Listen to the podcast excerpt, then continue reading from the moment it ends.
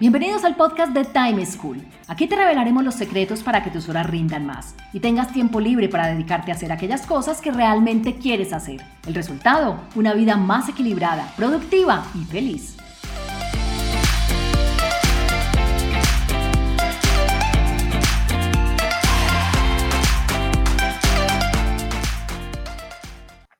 Hola, soy Juan Pablo Lema, un inquieto por la productividad y un estudioso del manejo del tiempo. Bienvenidos a un nuevo capítulo del podcast de Time School, en donde siempre les tenemos recomendaciones para que sean más productivos y logren más y mejores resultados en menos tiempo. Por esto, hoy hablaremos sobre la implementación de hábitos en nuestras vidas, es decir, cómo lograr tener en nuestro día a día comportamientos que nos ayuden a lograr resultados de una manera más natural y menos estresante. ¿Será que solo con repetir algo durante 21 días basta? Veamos qué nos dice nuestro invitado de hoy, Juan Camilo Niño. Juan Camilo es un estratega de vida cuyo propósito es servir a las personas, a liberar su poder personal para que creen la vida que desean y merecen y lo puedan compartir con el mundo. A través de una combinación única de estrategias y herramientas, ayuda a las personas a elevar su poder emocional, físico, mental y espiritual. Combina la ciencia del hábito, la ciencia del comportamiento y el enfoque de intervención estratégica que adquirió en el RMT, Centro Oficial de Coaches de Tony Robbins. Juan, bienvenido. Muchas gracias por aceptar nuestra invitación y compartir tus conocimientos con todos los oyentes de Time School. Juan Pablo, muchas gracias por la invitación y bueno, un gusto estar hablando con toda tu comunidad fanática por el tiempo y la productividad. Claro que sí, mil gracias. Bueno, quiero que empecemos explicándole a nuestros oyentes qué son los hábitos.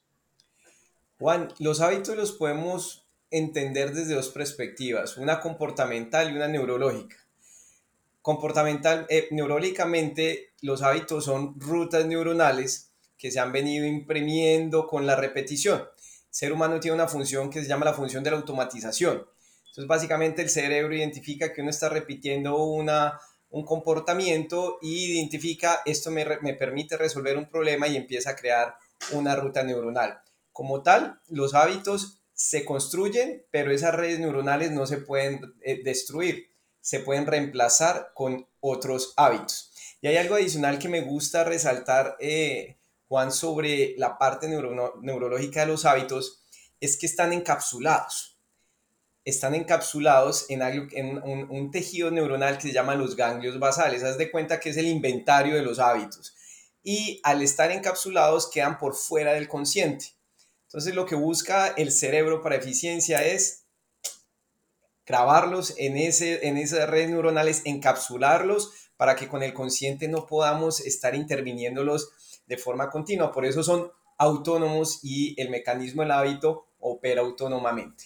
Y desde, la, desde el punto de vista comportamental tenemos hábitos prácticos, hábitos emocionales y hábitos cognitivos.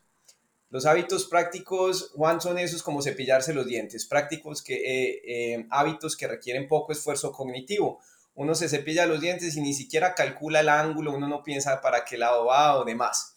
Los hábitos emocionales son esos hábitos de reacciones emocionales, sentimientos que se activan automáticamente por algún estímulo o circunstancia.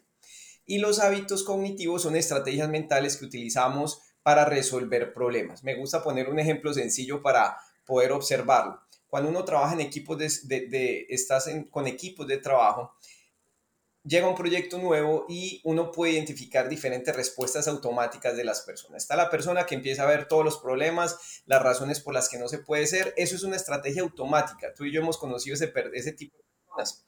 Hay otras personas que ni siquiera opinan. Son las personas que su estrategia es espero a que resuelvan y después yo trabajo lo que digan. Hay otros que encuentran todas las oportunidades, todas las razones por las que es posible y hay otras personas que ensamblan que toman el, el pero, el, lo que se puede hacer y al que queda en, en mute y organiza. Esas son estrategias mentales. Todos tenemos estrategias mentales automatizadas para resolver problemas. Alguno habrá desarrollado la de quedarse en silencio porque le pareció estratégico y resuelve fácil los problemas. Entonces dice, esta estrategia es buena, la sigo repitiendo y el cerebro la, la termina automatizando, como el que ve todo catastrófico o que nada es posible o que son muy, eh, o siempre hay una dificultad para hacer algo.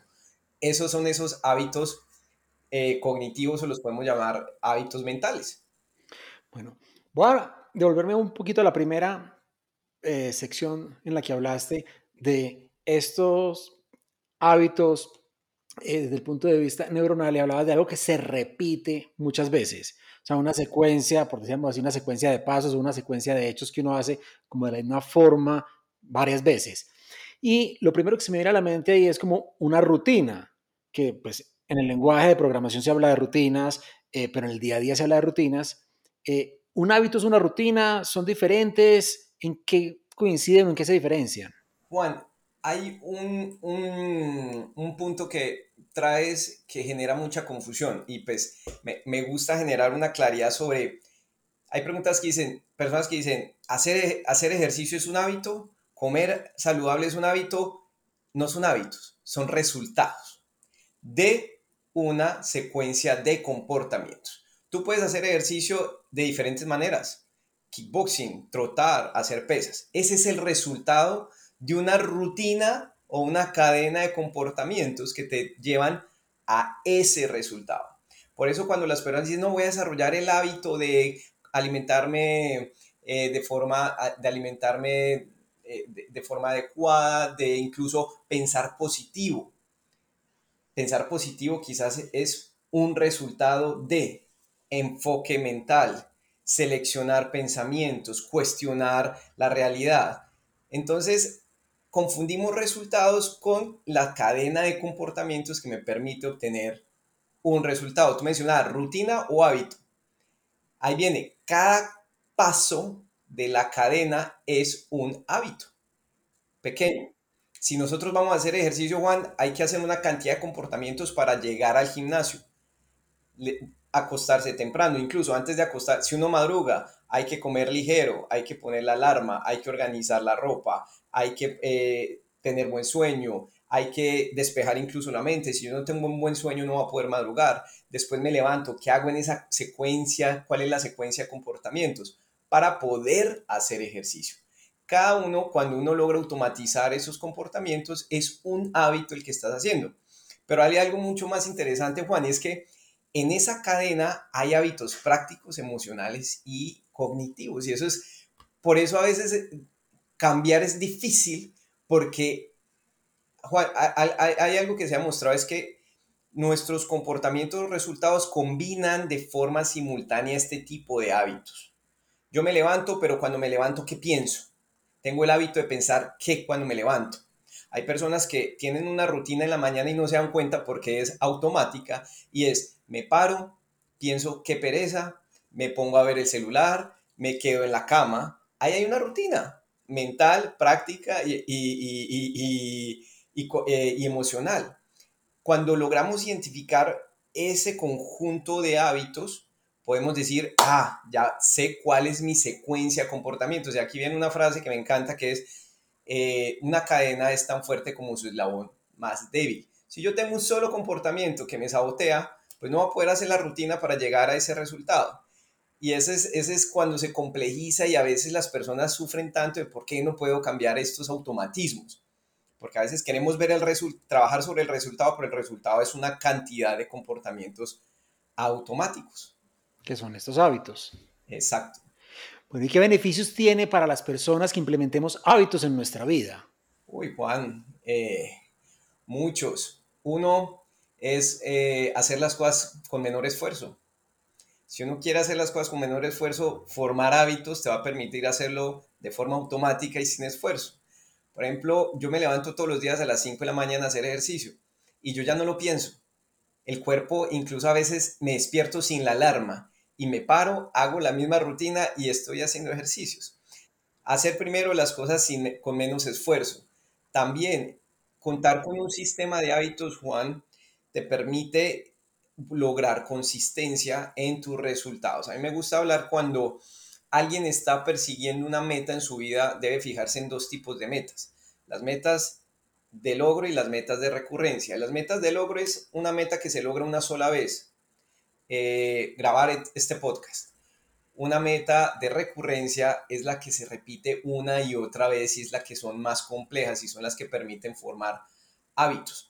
Entonces, los hábitos pueden ser aliados increíbles para facilitarle el logro de muchas metas y que realmente los hábitos están detrás eh, rigiendo muchos, un gran porcentaje de nuestros comportamientos. Pero yo te escucho y solo encuentro cosas positivas en tener hábitos. Sin embargo, la misma palabra rutina en general tiene una connotación negativa porque la gente habla de rutina como cosas malucas, cosas que le toca hacer, eh, pues hablan de la rutina en la casa, de hacer aseo, de lavar platos, y eso lo ven como rutinario, a la vez como una rutina maluca. ¿Por qué se le da este enfoque negativo a una palabra que puede tener tantas cosas positivas en nuestra vida? Bueno, ahí están, ahí influyen sistemas de creencias.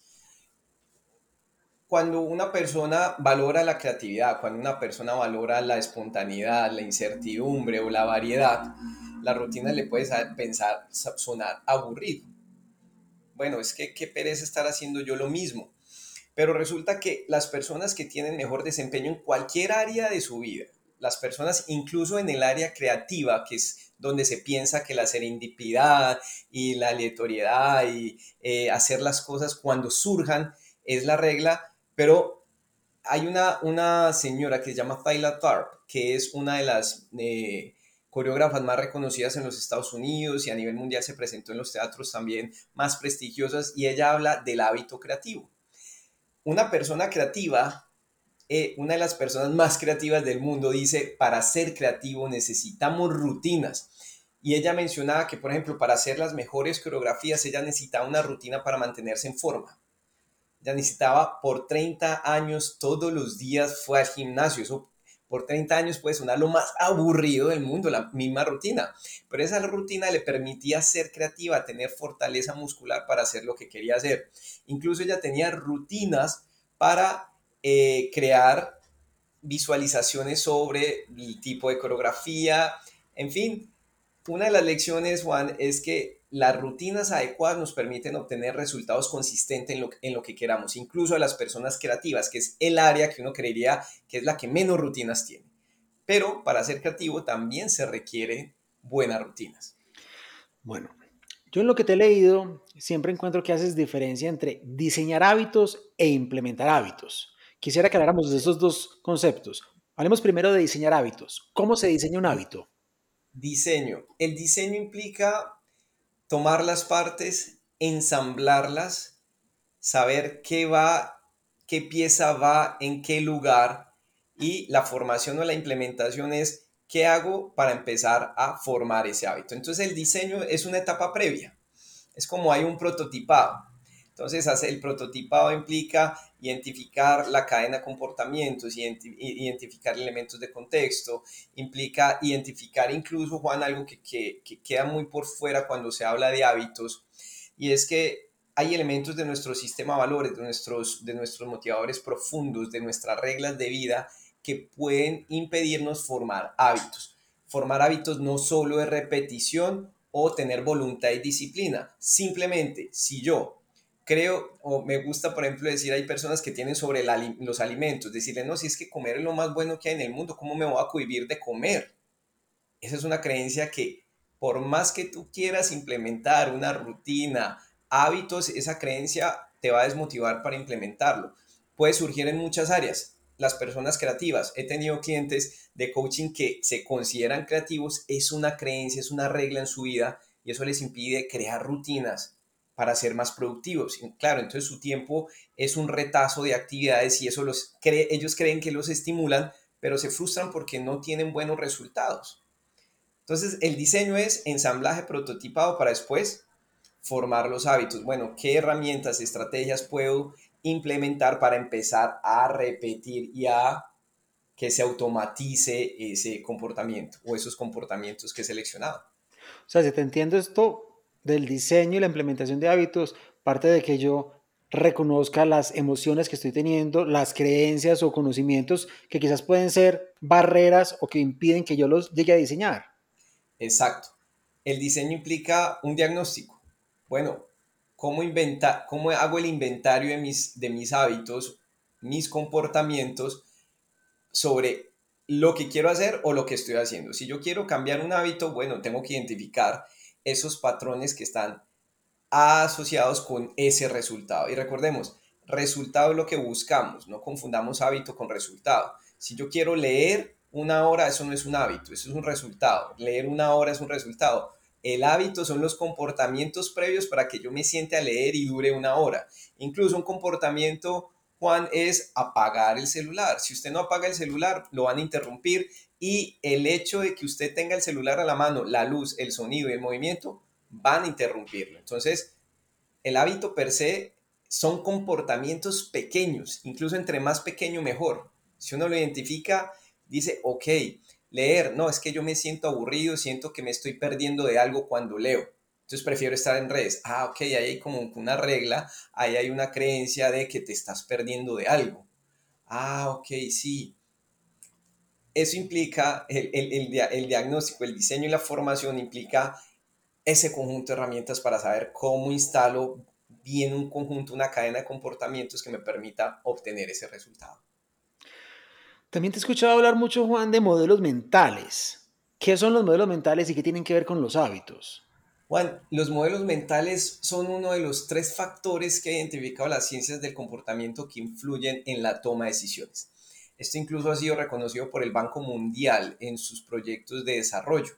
Dice, el profesional en desarrollo tiene que tener presente las sus propias decisiones, para sus decisiones, su propio modelo mental y el modelo mental de las otras personas. Y los modelos mentales incluyen valores, creencias, estereotipos, cosmovisiones, incluyen conceptos, etiquetas.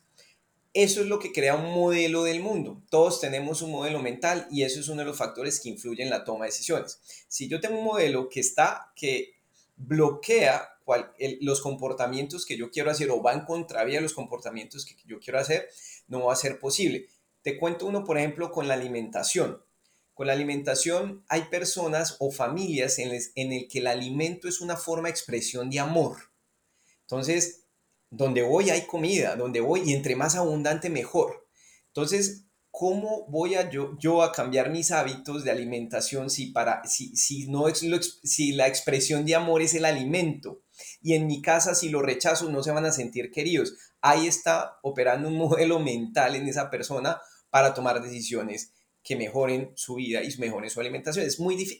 eso, el modelo mental es fundamental para el cambio un comportamiento profundo, porque tú puedes empezar, y es lo que siempre pasa, comienzan a repetir un comportamiento, le meten motivación, le meten disciplina, y a los 15 días, a un mes, dicen, esto no es lo mío. Hay tal resistencia de su modelo mental que dicen, esto no es lo mío. Entonces tienen que hacer un cambio de su modelo mental, reconfigurarlo para decir, ok, me libero, me libero. Esto es algo que poco se habla dentro de los hábitos, que se habla de hazlo fácil, hazlo visible, los, los tres componentes del diseño de hábitos, pero esa parte mental del modelo mental hay que trabajarla cuando quiere ser. Por supuesto, hay gente que no tiene esas, esas restricciones de su modelo mental, entonces pueden implementar comportamientos o automatizarlos más fácil. Claro, entonces aquí podríamos desmitificar esto de, venga, esto es fuerza, falta de fuerza de voluntad. No, quizás hay falta, hay, falta de conocimiento del modelo. Eso puede frustrar a una persona, Juan, que trate e intente y dice, no, no, esto no es lo mío, el ejercicio no es lo mío, el estudio no es lo mío, la disciplina no es lo mío. Cuando alguien le pudo enseñar que la disciplina eh, limita la creatividad, ahí no hay nada que hacer. Sí, si su padre le enseñó que la disciplina limita la creatividad, es parte de su identidad, de su modelo mental. Y pueden ser aprendizajes que vengan desde que éramos niños. Exacto, exacto. Entonces, el, el diseño de comportamientos o el diseño de hábitos implica evaluar eso a profundidad. Puede haber etapas, como te digo, hay personas que tienen sistemas de creencias mucho más alineados a los comportamientos que desean adoptar, pero ¿qué pasa si no? Ahí es cuando tú dices, las personas renuncian a cambiar un comportamiento porque creen que así son, o la vida es injusta, o el comportamiento es muy difícil de cambiar. Sí, oyendo la alimentación, lo que tú decías no es pasar de dieta en dieta, es por qué es lo que me imposibilita implementar una alimentación distinta a la que estoy acostumbrado. Exacto, exacto. Por ejemplo, a mí me pasó algo particular eh, con, el consumo, con el consumo, por ejemplo, el, el, típico de las dos, de las dos harinas en, en la casa, la papa y el arroz. Y claro, si tú consumes dos harinas en el almuerzo y en la noche, es un mucho contenido calórico y si no lo quemas, pues se te acumula. Pero los padres, para ellos los padres es así, ¿sí? Y, es difícil hasta que uno sale de la casa y se va y empieza a tomar sus propias decisiones, cómo cambia o puede uno no herir a la persona porque ese mismo intención de corresponder y de, de identidad puede decirte, no, no, no quiero hacer eso porque inconscientemente crees que o no vas a ser amado o te van a creer que estás haciéndolos quedar mal. Exacto. Bueno, y todo esto que hemos hablado tiene algo que ver con la toma de decisiones.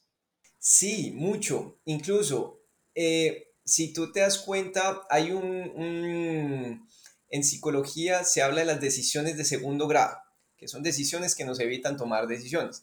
Entonces, eh, si uno quiere ser más productivo, puede tomar muchas decisiones de segundo grado para que no, tomes más, no tengas que tomar decisiones. Barack Obama, Barack Obama tenía tres vestidos, tres colores, tres camisas y tres corbatas. No, él no tomaba decisiones, no agotaba sus recursos cognitivos tomando decisiones. Mark Zuckerberg tiene solo playeras. Steve Jobs, negro, eh, camisa negra y pantalón blanco. Influye en la toma de decisiones. Incluso Juan, si uno se vuelve hábil, y esto podemos conversarlo en otro podcast o en otro espacio, si uno es consciente de los sesgos cognitivos que tiene una persona, que tiene todo ser humano, uno puede empezar a crear reglas para que lo blinden o le permitan ser consciente, parar y decir, este sesgo cognitivo está presente, tengo que tomar otro tipo de decisión.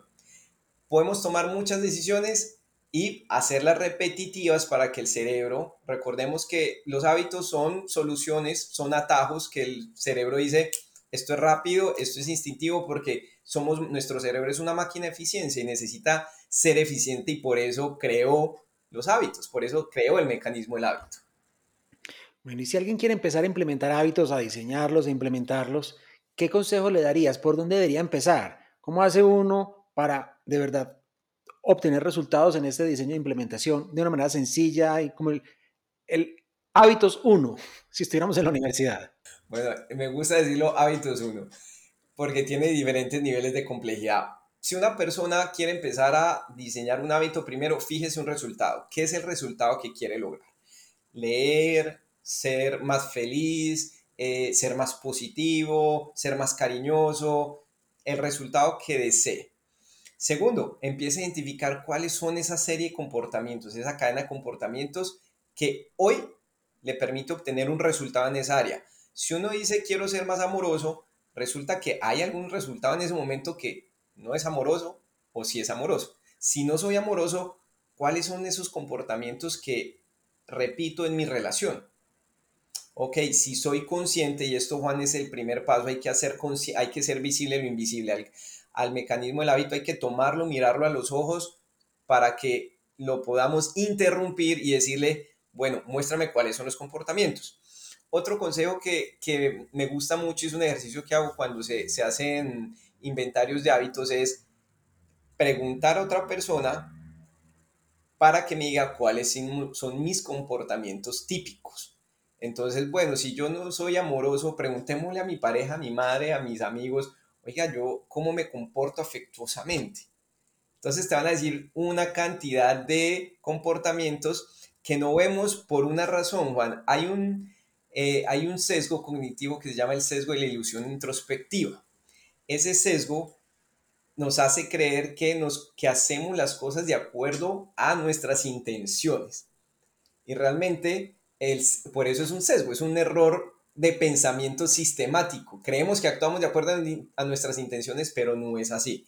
Actuamos de acuerdo a nuestras creencias, nuestro modelo mental, de acuerdo a los, a los hábitos. Entonces, cuando le pedimos a una persona, oye, ¿cómo me comporto? Te van a decir cosas que tú de pronto no sabías. Oiga, ¿qué pienso? ¿Qué digo? ¿Qué, ¿Cómo me muevo? ¿Qué es lo que hago? Entonces vas a hacer visible muchos comportamientos. Teniendo claro esa cadena, entonces va a decir, ok, yo quiero cambiar este eslabón este otro eslabón, este otro eslabón. ¿Cuál es el comportamiento que voy a instalar? Entonces voy a empezar a repetir este comportamiento. Ese es nivel 1 para decir, para llegar a este resultado, diseño esta cadena de comportamientos, identifico cuál es el eslabón que deseo cambiar, porque como te mencionaba, soy amoroso, pero no lo expreso físicamente. Entonces, oiga, si yo nunca doy abrazos. Bueno, ¿qué tal si a mi pareja, a mi familia les gusta que le dé abrazos? Voy a empezar a dar un abrazo. Ese es un comportamiento práctico. Abrazo, o sea, eso no necesita ningún requerimiento cognitivo. Voy a cambiar sonrisa por abrazo. Ahí, encuentra, ahí encontramos la cadena de comportamiento y decimos, ah, esto es más simple de lo que yo creía. Soy amoroso, me gusta expresar amor, pero lo hago de otra forma, pero quizás debería dar un beso o dar un abrazo. Esos son, esos son digamos, un primer nivel para empezar a cambiar algo. Exacto, de manera práctica y sencilla. Bueno, y las personas que nos estén escuchando y te quieran contactar porque quieren aprender más del diseño de, hábitat, de hábitos, quieren que los acompañes, que los asesores, ¿cómo hacen para acceder a ti? ¿Dónde estás? ¿Dónde te encuentran? Juan, me pueden encontrar en Instagram como Juan-estratega o en LinkedIn como Juan Camilo, eh, Juan Camilo Niño o estratega. Ahí me encuentran, ahí eh, compartimos contenido, compartimos estrategias, herramientas, reflexiones. Próximamente, eh, espero en un mes, Juan, voy a sacar el primer prototipo de programa para diseño y formación de hábitos, para que estén muy atentos y pues puedan conocer a profundidad todo este mundo de, de los hábitos y pues espero que hayan aprendido mucho. Creo que me hiciste preguntas muy muy, muy eh, precisa sobre este, este mundo y este universo y creo que fuimos a profundidad. No, total, Juan. A ti muchísimas gracias por tu generosidad, por la amplitud con tu conocimiento y por compartir con todos nuestros oyentes estos elementos tan valiosos, tan sencillos y tan fáciles de aplicar. Así es. Manos a la acción entonces. Bueno, un abrazo. Vale. Bueno, esto ha sido todo por hoy. Los invito a que se animen a implementar estas recomendaciones para que diseñen hábitos poderosos en sus vidas, que les faciliten el logro de esos resultados que desean. Muchas gracias por acompañarnos y los espero en un próximo capítulo del mejor podcast de productividad y manejo del tiempo, Time School. Chao.